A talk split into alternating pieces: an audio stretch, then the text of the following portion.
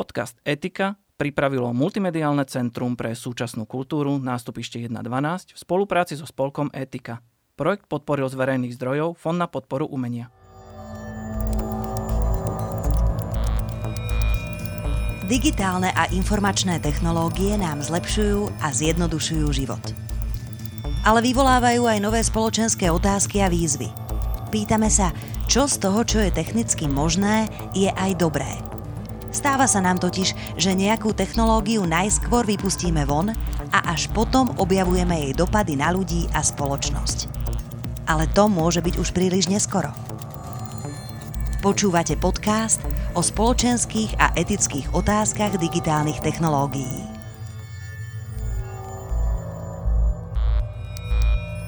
Bezpečnosť digitálnych technológií je v neustálej kríze. Množia sa úniky a krádeže dát, vírusy, malware, ransomware, útoky na priemyselné podniky. E, vznikajú štátmi sponzorované hackerské skupiny, e, bezpečnostné diery, majú štatút zbraní hromadného ničenia. Čiže keď sa proti hackerom nedokáže obrániť povedzme banka alebo elektráren na Ukrajine, ktorú hackeri dokázali takmer vypnúť, alebo NSA americká, ktorá zažila veľký únik svojho digitálneho zbraňového arzenálu, tak ako to potom môže dokázať e, zvládnuť nejaký bežný slovenský podnikateľ, občan alebo naša štátna inštitúcia? Ako vyzerá hackerská scéna na Slovensku a akú má budúcnosť? Ja som Miro Pikus a spolu s Jurajom Podrovškom sa na tému IT bezpečnosti dnes budeme rozprávať s našim hostom Tomášom Začkom, ktorého IT security scéna pozná aj pod menom Woody. Eh, Tomáš je spoluzakladateľom a spolumajiteľom firmy Citadelo, eh, ktorá robí IT bezpečnosť. Eh, nedávno jeho práca zarezonovala napríklad aj vo svete objavom bezpečnostnej diery vo veľmi rozšírenom virtualizačnom softveri VMware. Tak, Woody, vitaj. A aj keď si pomerne známy, prosím, dopredstav sa, teda minimálne nám vysvetli tú prezývku. Ahoj, ďakujem za pozvanie tak tá prezivka Woody mm, vznikla. Bol by som oveľa radšej, keby tam bol nejaký zábavnejší príbeh e, za tým, ale vzniklo to, keď som mal asi 10 rokov a hrali sme s bratrancom Need for Speed, tak musel som si tam zadať nejakú prezivku a potom som to začal používať a v tej dobe mi akoby vôbec nedošlo, že sa to so mnou povlečuje celý život. A, dneska už tí mladí ani také prezivky nemajú, nepotrebujú, pretože tie naše vznikli možno práve to potrebou, nie? V Unixe mať uh, také mať jedno login. meno, áno, Facebook možno zabil, nie? Tie, tie prezivky. Dobre, tak ja som v úvode vymaloval ten stav IT bezpečnosti tak dosť načierno, pretože podľa mňa naozaj sa nachádza v stave krízy. My dva sme sa spoznali koncom 90. rokov v rámci tej slovenskej hackerskej scény a trochu sme vyvádzali, nie? že behali sme po cudzích serveroch a ospravedlňovali sme to tým, že len akože upozorňujeme na nedostatočné zabezpečenie počítačov pripojených na internet, ktorý bol vtedy v plienkach. Ale v podstate sme si mysleli, že ako náhle na to upozorníme, tak si e, firmy uvedomia, aha, že treba riešiť IT bezpečnosť a potom, že už bude dobre. Sme si mysleli, že niekedy, povedzme už dnes, v roku 2020, že už bude všetko bezpečné. Tak, tak povedz mi, že z svojho pohľadu, ako to dopadlo? Že aký je reálny stav IT bezpečnosti dnes? No, ja som vtedy až toľko tých serverov nepobehal, lebo som bol trochu mladší a som sa tak ako učil a skúšal som si tie veci doma, ale v tej dobe to bola taká, taká viac menej magická oblasť, e, kde, kde pre mňa to bolo veľké objavovanie a v zásade aj tí ľudia, z ktorých sme obaja vtedy spoznali vďaka hysterii, vtedy podľa mňa ani netušili, aká obrovská vec to jedného dňa bude. Dnes to mnohým tým e, ľuďom z tej doby robí živobytie, e, vrátane mňa. A dnes to prerastlo do takých rozmerov, ktoré vtedy asi nikoho nenapadli. No a v dnešnej dobe tým, že tým počítačom zverujeme stále viac e, údajov a zodpovedností, tak prirodzene s tým prichádza aj to, že na všetky tie systémy sa dá zaútočiť. Ako sa táto situácia bude vyvíjať v nejakom dlhodobom horizonte, by som tiež rád vedel a Nedovolím si tu tvrdiť nejaké také vizionárske proroctvá, ale určite to bude náročné a tej práce tam bude veľmi veľa. A môže to až pribrzdiť rozmach tých digitálnych technológií? Lebo dnes samozrejme zažívajú obrovský rozmach, ne? stávajú sa takou bežnou súčasťou našich životov, sú stále dôležitejšie. Nespomalí to ten ich pokrok? Alebo dokonca nespôsobí to až nejaký odklon od tých e, digitálnych technológií? Veľmi záleží na tom, ako sa budú správať ľudia. Dnes napríklad dosť je vnímať to, že ľudia odchádzajú zo sociálnych sietí.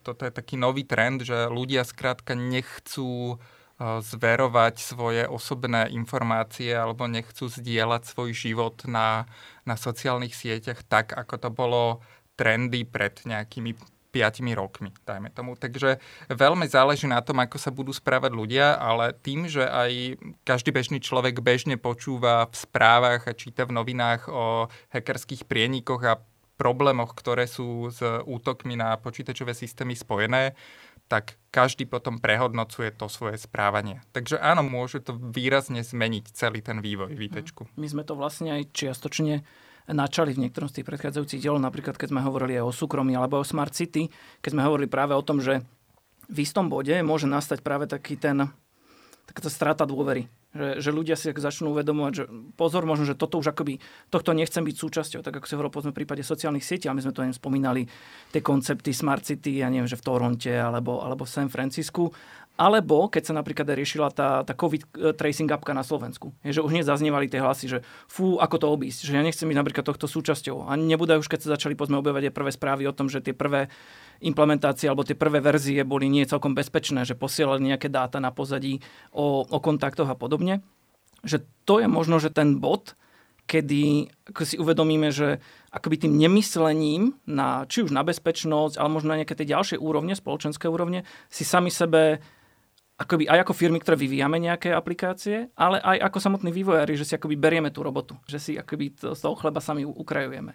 Tiež to takto vnímaš, že, že až tu by sme sa v podstate mohli dostať, že by sme si v podstate sami začali zatvárať ten biznis? Možno inak by som sa nad tým ja zamyslel a, a to tak, že hm, aký vplyv majú hackerské útoky a celé rizika s týmto spojené na celý ten vývoj tých informačných technológií, pretože uh, Hackerské útoky národných štátov sa diali už aj v 80. rokoch, kedy na Slovensku ešte ani len nebol internet. Na Slovensku bolo nula počítačov pripojených na internet, napriek tomu, že internet vtedy už e, existoval. Takže dialo sa to už vtedy, ale ľudia to nevnímali. Ľudia dneska e, vo veľkom sa boja napríklad toho, že čo nám prinesú autonómne autá. A boja sa napríklad toho, že niekto ma bude vedieť zabiť tým, keď hackne moje autonómne auto. Pričom málo kto si uvedomuje, že väčšina aut, ktoré sú dneska vyrobené, už sa dá hacknúť aj dnes. Uh-huh. Hej, nedá sa to asi urobiť vzdialene, pretože to auto nie je na internete, ale tá jednotka v tom aute je počítač už dnes. A pokiaľ ja prídem k tomu autu cez noc fyzicky a prepíšem tam ten software v tej riadiacej jednotke toho auta, tak ja dokážem niekoho zabiť haváriou vo veľkej rýchlosti, aj keď to auto autonómne nie je. Hej? Mm-hmm. Takže prečo toto hovorím je, že je tam veľký rozdiel medzi tou realitou a tou vnímanou realitou. Mm-hmm. No a tie dôsledky tohoto rozdielu sú veľmi veľké. Mne sa ten príklad autonómnych aut e, páči v tom, že ty to vidíš inak, ako väčšinou verejnosť reaguje práve na tú autonómnosť tých aut. Väčšina debaty je o tom, ako sa samostatne v niektorých situáciách to auto rozhodne alebo nerozhodne, kto bude zodpovedný. Ten klasický problém na tom prechode prechodcov, že či zraziť, e, keď niekto je na červeného panačika, alebo to opreť ostrom a teda ohroziť, ohroziť toho majiteľa. Ja si skôr predstavujem istý zánik autonómnych aut práve z pohľadu bezpečnosti tak, že jedného dňa si všetky tie autonómne auta, povedzme Tesly, stiahnu nejaký update, v ktorom bude nejaký bug, na ňo príde nejaký ruský hackeri a v noci všetky autonómne auta z celej Európy odpochodujú samé niekam na východ na našej hranici uplatia bitcoinmi tých colníkov a proste nejako zmiznú. Že teda reálne, čo to je to tak nadľahčenie, ale reálne naozaj vidím vážnu brzdu autonómnych aut práve v tom bezpečnostnom aspekte. Uh-huh. Ja sa inak na toto pozerám výrazne inak a a to tak, že veľmi, veľmi často sa ľudia práve zamýšľajú na ten, ten príklad s tým prechodom prechodcov, aj, že, že koho, koho tam mám ísť raziť alebo nemám ísť raziť, že ako sa ja ako autonómne auto rozhodnem. Uh, pričom dnes ľudia uh, sadajú za ten volant unavení, opití, nahnevaní a spôsobujú také množstvo havárií, že my by sme mali práve porovnávať to, že čo prináša väčšie riziko. Keď dovolíme aby opití a unavení ľudia sa dali za volant, alebo to, že autonómne auto môže byť hacknuté, ale väčšinou hacknuté nie je. Pretože mhm.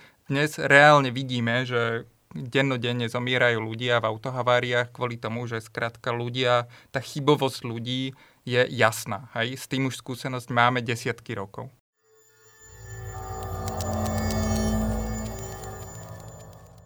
Týmto sa to pekne tak vrátil na zem, tak zostaňme tam. A teraz sa spýtam, že keď e, bežní ľudia, podnikatelia, občania čítajú o takýchto bezpečnostných prienikoch aj do tých najstraženejších inštitúcií, čo teda majú robiť oni, ten bežný Slovák, na to, aby sa dokázali ochrániť. Dokážu to vôbec?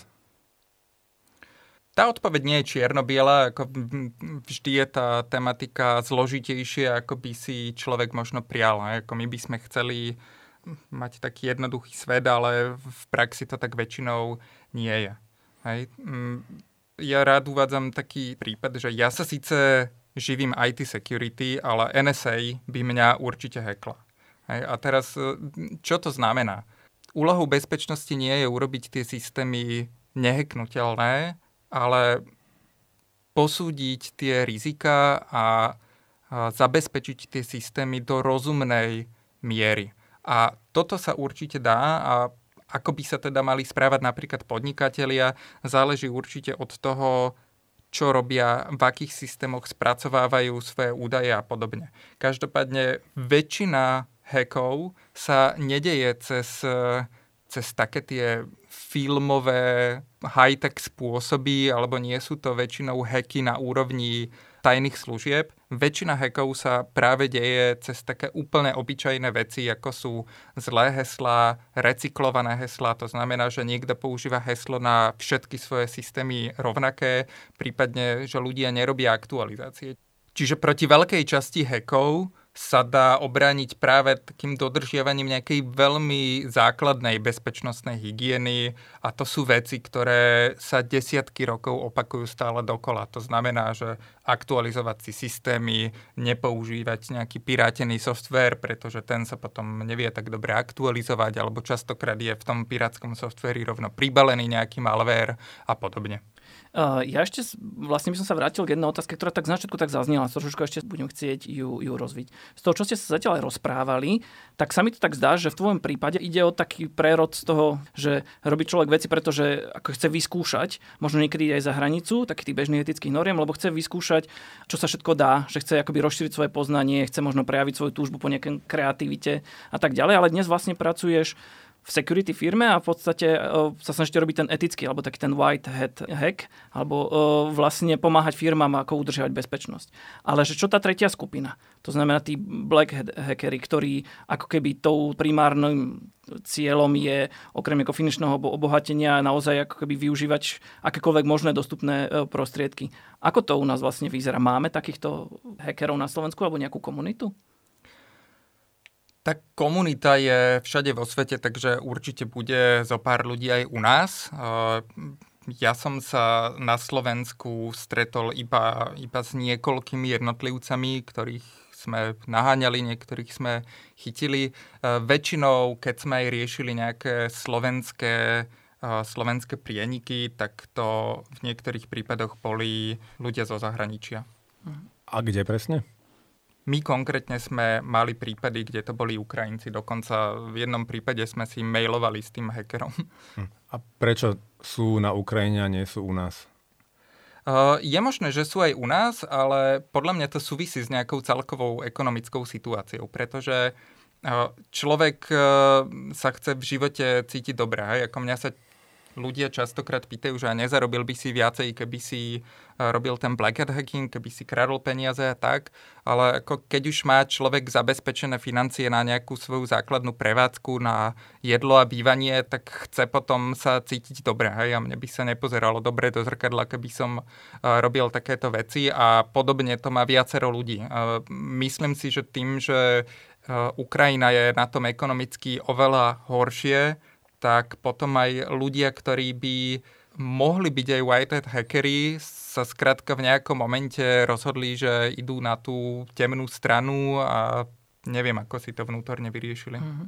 A ty teda robíš e, jednu z tých security služieb, ktorú, ktorú robíte, je, sú penetračné testy. E, čo znamená, že ako keby hakujete tých svojich zákazníkov asi s ich vedomím a nachádzate tam bezpečnostné diery. To je dôležité Ako... povedať, že s ich vedomím, je, že toto Aha. je spolupráci s tým klientom, Aha. sa dohodnete, že budete robiť niečo, on o tom vie. Že to e, tak ich vedomím a so, s podpísanou zmluvou. Jasné, a povedz nám teraz tak stručne, ako to prebieha, ako máte úspešnosť, už ste aj niečo nehakli?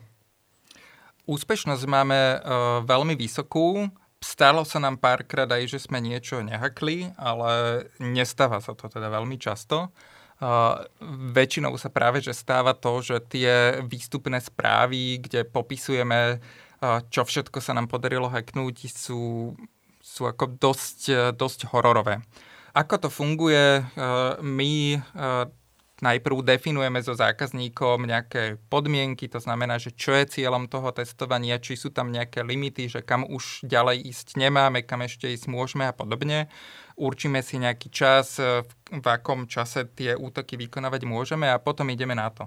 Na začiatku spustíme nejaké automatizované nástroje, ktoré ale v princípe môže spustiť hoci kto, kto tie nástroje má. Čiže tam nejaká naša pridaná hodnota ešte nie je.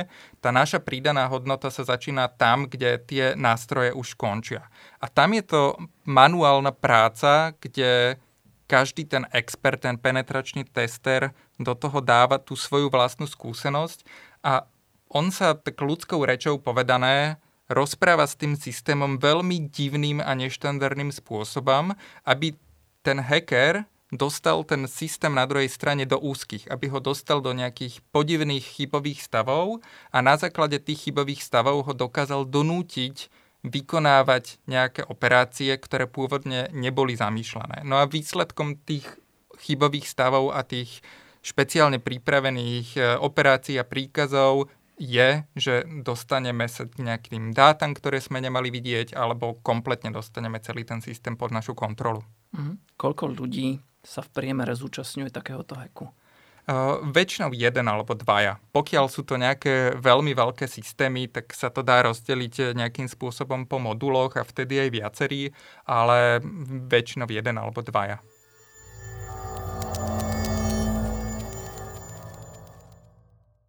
Vám sa nedávno podaril uh, taký akoby svetý grál IT bezpečnosti nájsť Zero Day. Týmto zvláštnym slovom označujeme tak, tak dovtedy nenájdenú bezpečnostnú dieru, ktorá môže byť e, rozšírená hoci kde vo svete a cez ktorú potom sa hoci kto s touto znalosťou môže niekam nabúrať.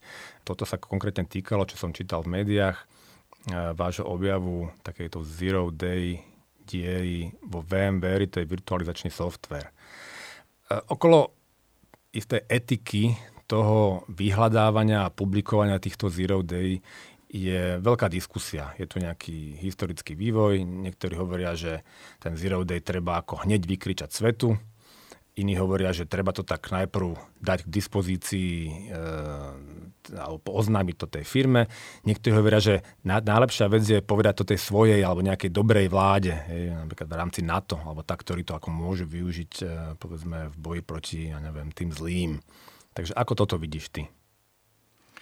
To, čo sme urobili my, teda v prvom rade chcem aj tu poďakovať našim úžasným penetračným testerom Tomášovi Melicherovi a Lukášovi Vaclavíkovi, ktorí túto zraniteľnosť našli a pre nás tá voľba bola jasná. My sme chceli, aby sa táto diera zaplátala a aby sa zaplátala v celom svete. To znamená, že prvú vec, ktorú sme urobili, je, že sme kontaktovali VMware a presne sme im povedali, čo sme našli. Oni to zreplikovali, eh, vydali aktualizáciu, dohodli sme sa s VMwareom eh, na nejakom čase, ktorý necháme celému tomu svetu, aby si to mohli aktualizovať. A nejaký cca mesiac potom, ako už tá aktualizácia bola k dispozícii, sme zverejnili detaily, ako ten útok fungoval. Z tých možností, ktoré si e, ty popísal, ja teda určite by som nešiel tou cestou predávania toho exploitu, napriek tomu, že mohli by sme na tom ako naozaj krásne zarobiť. Hej, koľko? Tak e, takáto zraniteľnosť sa predáva za desiatky tisíc eur. To znamená, že keby sme... Na to je to... cenník, že na to v podstate sú nejaké hladiny cenové, ktoré vie, že... Sú nejaké to... cenové hladiny, je viacero firiem, ktoré, e, ktoré s takýmito vecami obchodujú. A predávajú to komu? Kto sú tí koncoví užívateľia? Predávajú to typicky vládam, sú dva typy tých firiem. Jedny sú také, že v úvodzovkách legitímne, ktoré to predávajú vládam. Akorát, že s tým ja mám problém taký, že ja už nemám potom pod kontrolou, akej vláde to predajú a častokrát to tieto firmy predávajú aj vládam, ktoré sú e, v nejakých represívnych režimoch. Hej, takže ja znovu ako nespávalo by sa mi dobre s tým, že niekto e, s týmto dokáže naháňať nejakých e, novinárov, dajme tomu. Hej. Hmm. A druhý typ e, tých firiem nie sú ani akoby úplne legitimné firmy, ale je vyslovene čierny trh a ten čierny trh je obrovský a tam sa to vyslovene používa na to, aby to používali ďalej kriminálnici. Takže touto, toto sme ani sekundu nezvažovali a predávať to nejakej svojej vláde pre mňa osobne tiež nie je OK a to z toho dôvodu, že tá zraniteľnosť tam skrátka stále je. Podľa mňa z dlhodobého hľadiska toto nie je dobrá cesta. Podľa mňa musíme tie zraniteľnosti vo, v softveri hlavne opravovať. Hm. Čiže vy ste sa s týmto vysporiadali tak ozaj príkladne eticky, ale predsa sa neviem ubrániť dojmu, že, že tam bol taký istý element takej seba prezentácie, ktorú povedzme v iných odvetviach nevidíš. Hej, že ja neviem, keď inžinieri v strojárstve alebo v elektrotechnike, v medicíne tiež nájdu nejaký akože bug v nejakom systéme, no tak uh, to tiež asi oznámia a fixnú, ale potom uh, ne, nepíšu o tom také nejaké akoby prezentačné blogy. Ale hackeri vždy boli takí, či už etickí alebo hociakí, vždy tak uh, možno sa tak okázalo správali. Aj ty to tak cítiš? Určite áno, jasné. Ako ten uh, rozmer toho, že tam bola nejaká, nejaká prezentácia seba, tam samozrejme je. To, ako to, to nepopieram. Uh, zároveň ale je veľmi dôležité, že toto sa deje, pretože toto nastavuje uh, nejaký štandard a aj ľuďom, ktorí prídu po nás, aj keď ja už budem niekde na dôchodku, je to súčasť tej kultúry, ktorú takýmto rozhodnutím spolu vytvárame. To znamená, že my sme v tom našom detailnom článku popísali jednotlivé kroky, že najprv sme to nahlásili tomu výrobcovi softveru, potom sme čakali, až potom sme zverejnili detaily. Hej, a toto je veľmi dôležité z dvoch dôvodov. Za prvé teda nastavuje to ten etický štandard a za druhé vysvetľuje to ďalším generáciám hackerov, ako presne to funguje, ako fungujú tie zraniteľnosti a zase programátorom to vysvetľuje, aké chyby by nemali robiť do budúcna. Hm. Ty si vlastne aj celkom ako peknú tému načal, lebo my tu vlastne ten náš podcast je o, o spoločenských a etických dôsledkoch informačných technológií a ty si tu vlastne už sám aj povedal, že malo to nejaký postup, že sme povedzme počkali mesiac, až to zverejnili a tak ďalej, že tam boli isté kroky tie kroky sú definované nejakým vašim etickým kódexom zapísaným, alebo máte to skôr iba nepísané pravidlá, alebo čo sú vlastne tie postupy, ktorým sa riadite, keď ste zverejní nejakú zraniteľnosť? Ako to u vás funguje? Etický kódex máme aj spísaný, ale nejde do príliš veľkej hĺbky. Mm. Akoby ono to stanovuje nejaké také high level morálne mantinely a ďalej to riešime od prípadu k prípadu. Hej, takže v tomto prípade sme riešili to pre konkrétny prípad a my sme to vlastne aj koordinovali s tým VMwareom. Dokonca v nejakom kroku uh, sme sa ešte dohodli, že to posunieme o nejaký ďalší týždeň alebo dva, nepamätám si mm-hmm. presne. Uh, a by som mm-hmm. doplnil, že nám sa v minulosti stala podobná situácia s iným produktom, kde sme tiež objavili Zero Day a vlastne dodneska nikto nevie, aký to bol produkt a o čo presne išlo. A vtedy sme sa zachovali iným spôsobom. A v tej dobe my sme komunikovali s tým výrobcom toho softvéru a v zásade ten výrobca nám povedal, že je nehorázne zložité v ich prostredí v rozumnej dobe kontaktovať tých zákazníkov, aby si to aktualizovali a s nimi sme sa dohodli, že to skrátka nikdy nezverejníme. Ako ja už dnes viem, že väčšina tých zákazníkov si to zaktualizovala, ale akoby existuje iný prípad, kde my sme takýto Zero Day našli, ale nikdy sme ho nezverejnili, pretože takto sme sa dohodli. Takže mm, ani sme ho nezverejnili, ani sme ho nepredali, ale zostal nám v šufliku. Takže do veľkej miery akoby sa opieraš o tie svoje intuície, životnú Áno. skúsenosť. E, ty si vlastne študoval na fejke. Ako ty vnímaš, povedzme, či už nejaké vzdelanie alebo nejaké základné pravidlá, že sa poučíš o tom, o, o témach, ktoré rozberieme aj my, že čo je to tá zodpovednosť, čo je to povedzme, ja neviem, uh, transparentnosť a podobne, že, že aký máš ty k týmto témam vzťah?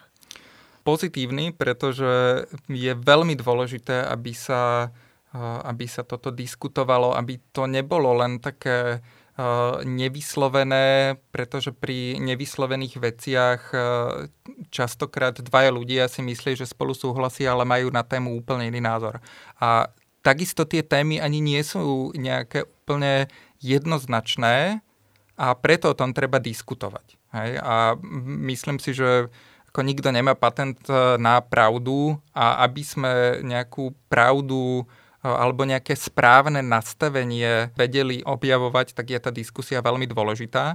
A je dôležité, aby bola kontinuálna, pretože aj to etické nastavenie alebo tá potreba, ktorá s tou etikou súvisí, sa v čase môže meniť.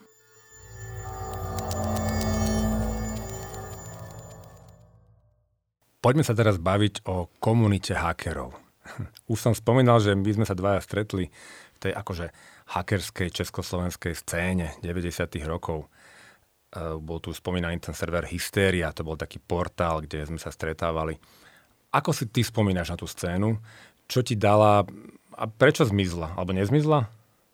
E, ja som Hysteriu objavil niekedy, dajme tomu v roku 99 alebo niekde, niekde cca v tej dobe a pre mňa to bolo niečo úplne úžasné, pretože ja som, ja pochádzam z Topolčian a v malých e, Topolčanoch som akoby nemal s kým sa rozprávať e, na tieto témy, pričom e, mňa tento svet ITčka, programovania sietí a, a hackingu fascinoval a obrovským spôsobom zaujímal.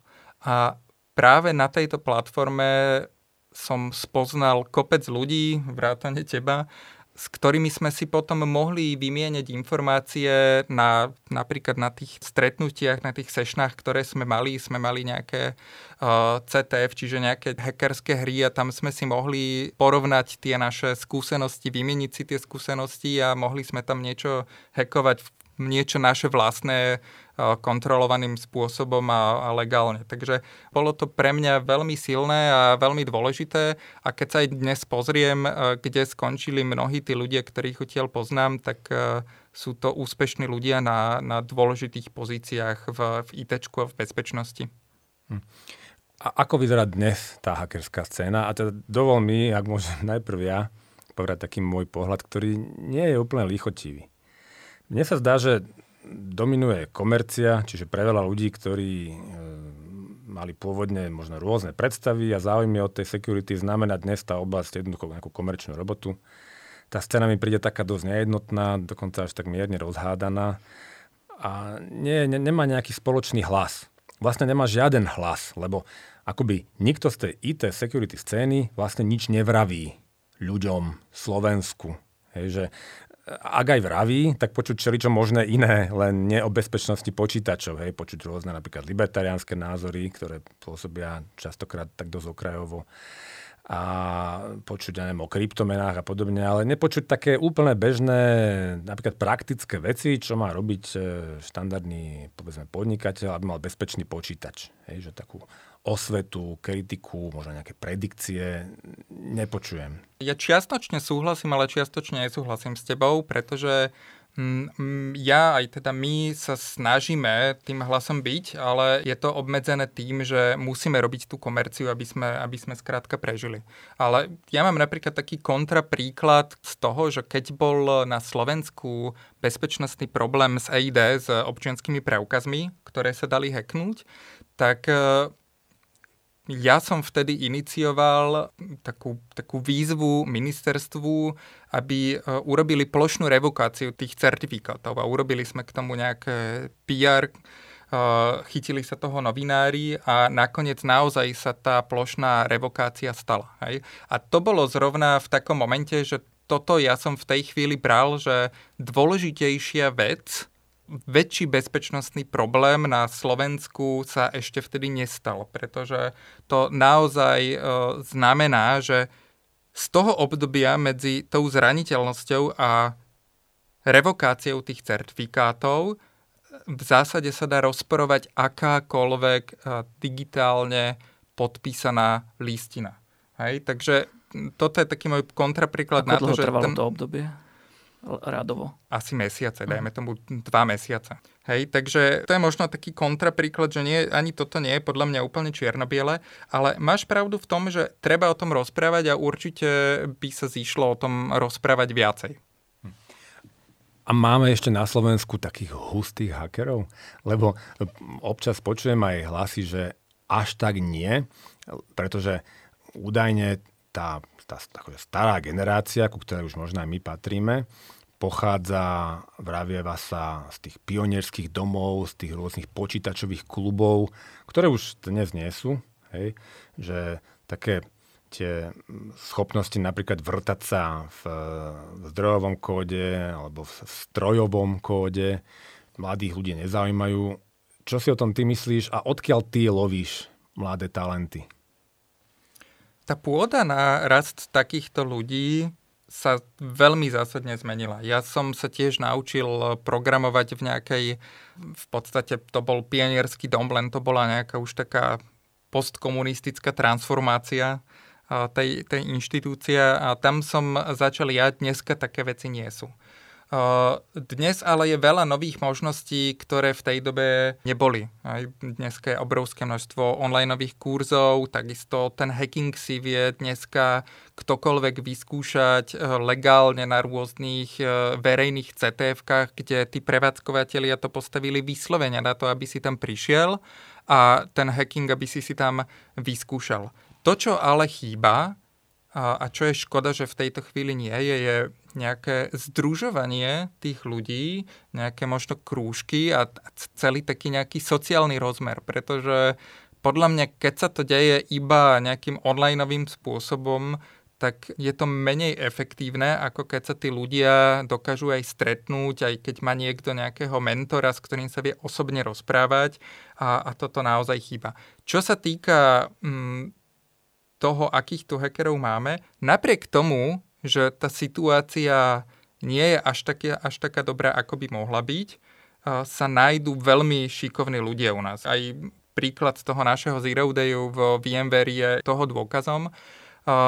My máme pomerne šťastie v tom, že nachádzame veľmi dobrých ľudí, veľmi kvalitných ľudí a aj v prípadoch, kedy tí ľudia majú talent, ale zatiaľ nemajú skúsenosť, dokážeme s nimi pracovať takým spôsobom, aby sme z toho talentu vyťažili čo najviac. Rádovo hovoríme o koľkých ľuďoch tu na Slovensku, ktorí by sme mohli takto pokladať za, za hackerov? Povedal by som, že desiatky ľudí. A ako sú dobrí v takom svetovom kontexte? Napríklad viem, že vy chodíte každú zimu na ten slávny hackerský kongres do Nemecka, Computer House Clubu, kde sa stretávajú tisícky takých top hackerov, kde sa prezentujú rôzne nové zistenia. je niekto z tých slovenských hakerov na také ozaj svetovej úrovni, že sa postaví pred tých ostatných ľudí tam v tom Berlíne, alebo kde to teraz býva a, a všetci počúvajú? Myslím si, že áno. Jeden z veľmi často sa opakujúcich speakerov na tomto kongrese v Nemecku, ktorý rok čo rok tam prináša šokujúce zistenia z nejakej špecifickej oblasti, prezentuje zistenia celého veľkého týmu. Takže to vyzerá, že čo on všetko dokázal. Jeden z tých ľudí, ktorý na tých jeho zisteniach spolupracoval, pracuje dneska s nami. Ďalší kolega, ktorý robí práve ten assembler a veci na úrovni strojového kódu, pred 15 rokmi naprogramoval ukážku malvéru, ktorý je to vlastne virtualizačný rootkit, ktorý spraví takú vec, že ty máš spustený operačný systém Windows, následne spustíš jeho malware a on zabalí ten Windows do virtuálnej mašiny a zrazu ten Windows stratil kompletnú kontrolu nad počítačom a zrazu ten malware má kompletnú kon- kontrolu nad počítačom aj nad samotným Windowsom. Bez toho, aby ten užívateľ o tom vedel. Bez toho, aby ten užívateľ o tom vedel a bez toho, aby ten operačný systém o to vedel a ten systém s tým nedokáže vôbec nič urobiť. A toto je tiež zistenie, ktoré bolo už v tej dobe prezentované na asi najväčšej eh, konferencii takéhoto druhu, ktorá sa vo svete deje.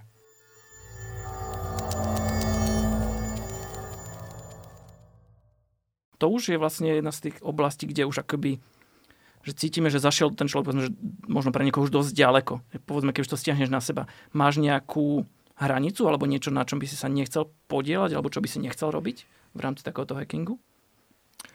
Ťažko mi je definovať tú hranicu teraz, pretože možno, že niektoré, niektoré tie hranice mi sú pre mňa natoľko implicitné, že mi až príde akoby zbytočné ich popisovať. Hej? Ako ja by som určite nepracoval na nejakých ako zbraňových systémoch e, a podobne. Hej? Čiže to, toto sú ako natoľko, natoľko nepripustné témy pre mňa, že že možno keby, že ani som sa nad tým nezamýšľal takto explicitne.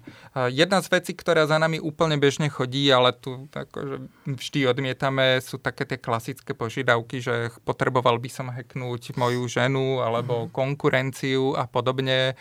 To, akože toto sa vracia každý mesiac a vždy to skrátka odmietame. Alebo politickú stranu proti kandidáta? Ani to, nie, nie. Pozrieme sa teraz do budúcnosti. Vraví sa, že akési svetlo na konci tunela v oblasti IT bezpečnosti je kryptografia, šifrovanie.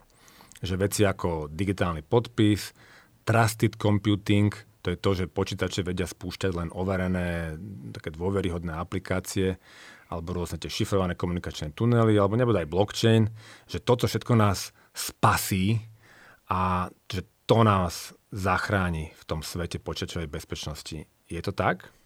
Podľa mňa tie také spasiteľské predstavy sú určite prehnané. Zároveň si myslím, že kryptografia je kľúčová v tom, ako dneska bezpečnosť staviame a ešte veľmi dlho kľúčová bude. Takisto ako blockchain je taká, ja to nazývam až taká náboženská téma, kde veľa sa okolo toho hovorí aj na jednu, aj na druhú stranu. Blockchain je fantastická technológia, ktorá má veľmi dobré a veľmi úzke využitie a uvidíme, ako to, ako to tam dopadne. Ale určite, určite si nemyslím, že sú to nejaké technológie, ktoré nás zásadne spasia. Je to jedna z mnohých komponent. Napríklad kataster. Aj kataster je presne prípad niečoho, čo by nemalo byť na blockchaine. Pretože ak ty mi zaplatíš, aby si si odo mňa kúpil dom, a ja následne zreverzujem tú transakciu, že ja mám aj dom, aj peniaze, tak je to správne? No nie je to správne. Hej, ale ak, sa, ak to teda máme v blockchaine, tak e, blockchain je práve na to, aby tam nemusela byť žiadna, žiadna entita, ktorá o tom rozhoduje. A teda napadá ťa oblasť uplatnenia blockchainu, ktorá by mohla byť v budúcnosti veľmi široká a zásadná? Napriek tomu, že veľa ľudí so mnou súhlasiť nebude, ja si myslím, že kryptomena a konkrétne Bitcoin je možno jeden z mála, ak nie jediný reálne funkčný model, kde Bitcoin funguje so všetkými jeho výhodami a aj nevýhodami.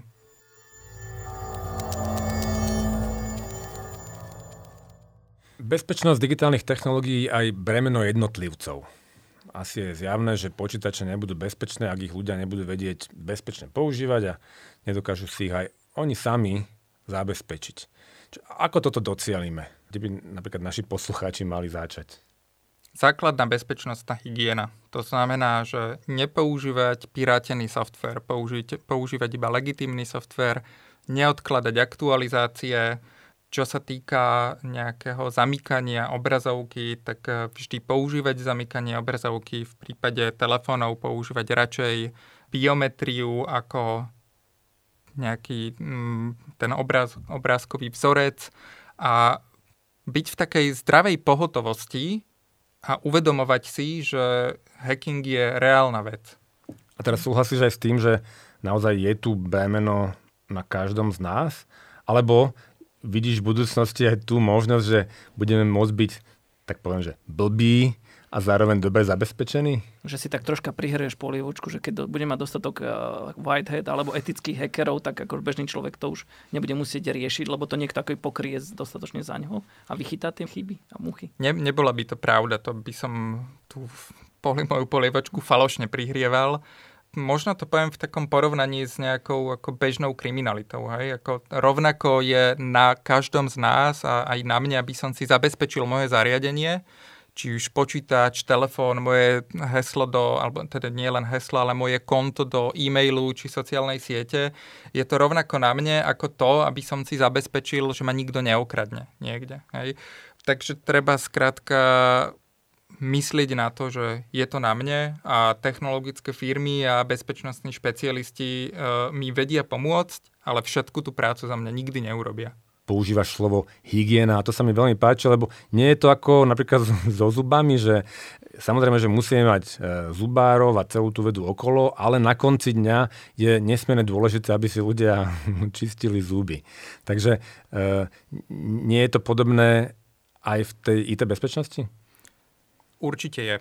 Uh, medzi tú základnú bezpečnostnú hygienu patrí uh, nepoužívať pirátsky software, používať iba legitímny software, aktualizovať si to, používať dvojfaktor, to znamená, že dvojfaktorovú autentifikáciu, to je napríklad tá sms ktorá vám príde z banky, ale ešte lepšie ako sms je používať nejakú aplikáciu, ktorá mi generuje nejaké jednovrázové kódy a používať rôzne heslá na rôzne služby a tieto manažovať v nejakom správcovi hesiel, v nejakom password manažéri.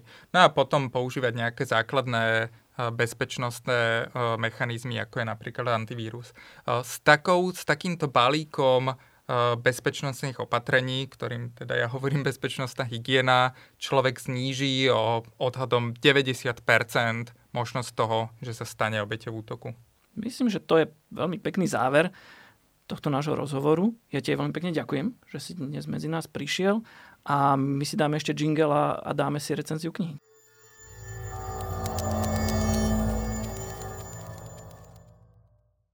Ako obvykle končíme recenziou na jednu knihu z tejto témy. A ja som nedávno dočítal jednu knihu o Zero Day exploitoch, čiže akoby ešte neobjavených alebo iba úzkou skupinou ľudí objavených bezpečnostných dierach. A podarilo sa mi k tejto knižke dostať prostredníctvom jedného vydavateľa ešte predtým, ako vôbec oficiálne vyšla. Takže vlastne tá kniha ešte nevyšla. Takže toto je, vážení poslucháči, Zero Day recenzia na Zero Day knihu o Zero Day exploitoch. Táto kniha sa volá Povedali mi, že takto skončí svet. Takom úderný názov. E, napísala ju autorka Nicole Perlortová a teda vychádza to asi čoskoro vo vydateľstve Bloomsbury. Tá autorka je novinárka New York Times, ale tá kniha nie je novinárska v zmysle, že by si len niekto na diálku čítal verejne známe informácie. Jej sa podarilo priam akoby infiltrovať do rôznych skupín ľudí, ktorí systematicky a aj za peniaze alebo len značenia vyhľadávajú rôzne dovtedy nenájdené bezpečnostné chyby v rôznom softvéri mapuje akú históriu tých hackerov, ktorí hľadali zraniteľnosti najprv ako takú neškodnú zábavku a z ktorej sa ale veľmi rýchlo stal lukratívny temný biznis, do ktorého je teda tá autorka prekvapivo zasvetená. Čiže hovorí aj o, tom, o tých brokeroch, ktorí prepredávajú tie zero day. Hovorí aj o tých astronomických sumách, ktoré sú tí kupci, teda e, ako už zaznelo aj v rozhovore, e, predovšetkým rôzne vlády sú ochotní za to platiť. Kniha popisuje, ako vznikli kybernetické útočné zbrane, ktorými Američania spomalili jadrový program Iránu napríklad, alebo ako Čína kradla intelektuálne vlastníctvo amerických firiem. Niekto z NSA o tom povedal, že to je najväčší transfer hodnoty ľudskej v dejinách vôbec. A píše tam napríklad aj o tom, ako ruskí hakery ovplyvnili prezidentské voľby v USA aj vďaka týmto zero day exploitom. Je zaujímavé a až také alarmujúce čítať o zraniteľnosti digitálnych technológií, ktoré nám už dnes e, riadia životy. E, kniha je určená veľmi širokému publiku, čo nie je úzko zameraná na počítačových odborníkov, e, ale zase neurazí nikoho, kto je fundovaný v tej oblasti IT security naozaj ona až bravúrne dokáže hovoriť o odborných veciach takým veľmi jednoduchým až laickým jazykom. Takže si ju dokáže prečítať, povedzme, hociaký čitateľ Smečka alebo denníka N. Toto je taká fakt, že kvalitná americká novinárčina hodná New York Times, hej, že e, je to také veľmi to je pútavé, e, miestami až také hollywoodske, ale zároveň tam cítiť naozaj veľmi silnú fundovanosť. Hej. Už som povedal, taká hlavná prednosť toho textu je, že má taký fajn spát, dobre sa to číta, je to také normálne miestami až napínavé. Myslím si, že táto kniha, teda, ktorá čoskoro vyjde, sa môže pokojne pridať k takým klasikám textov o hakeroch, ako je, ja neviem, Kukučkino vajce od Clifforda Stola, ktorého sa milióny kusov predalo, alebo asi známa kniha Polovačka na Kevina, toho hakera slávneho, ktoré, ktorého naháňali a dolapili a ktorý myslím bol aj, aj sfilmovaná táto kniha. Takže môže to byť taká možno odvážna predikcia z mojej, z mojej strany, ale táto kniha mi príde fakt, že na podobnej úrovni a tiež jej predznamená vám celkom veľký úspech.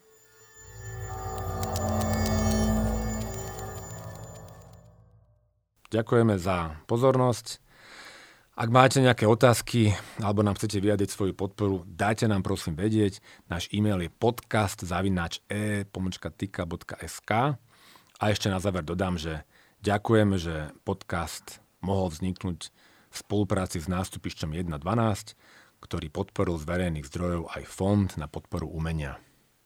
Ďakujem veľmi pekne a tešíme sa opäť na vás pri nejakom ďalšom podcaste.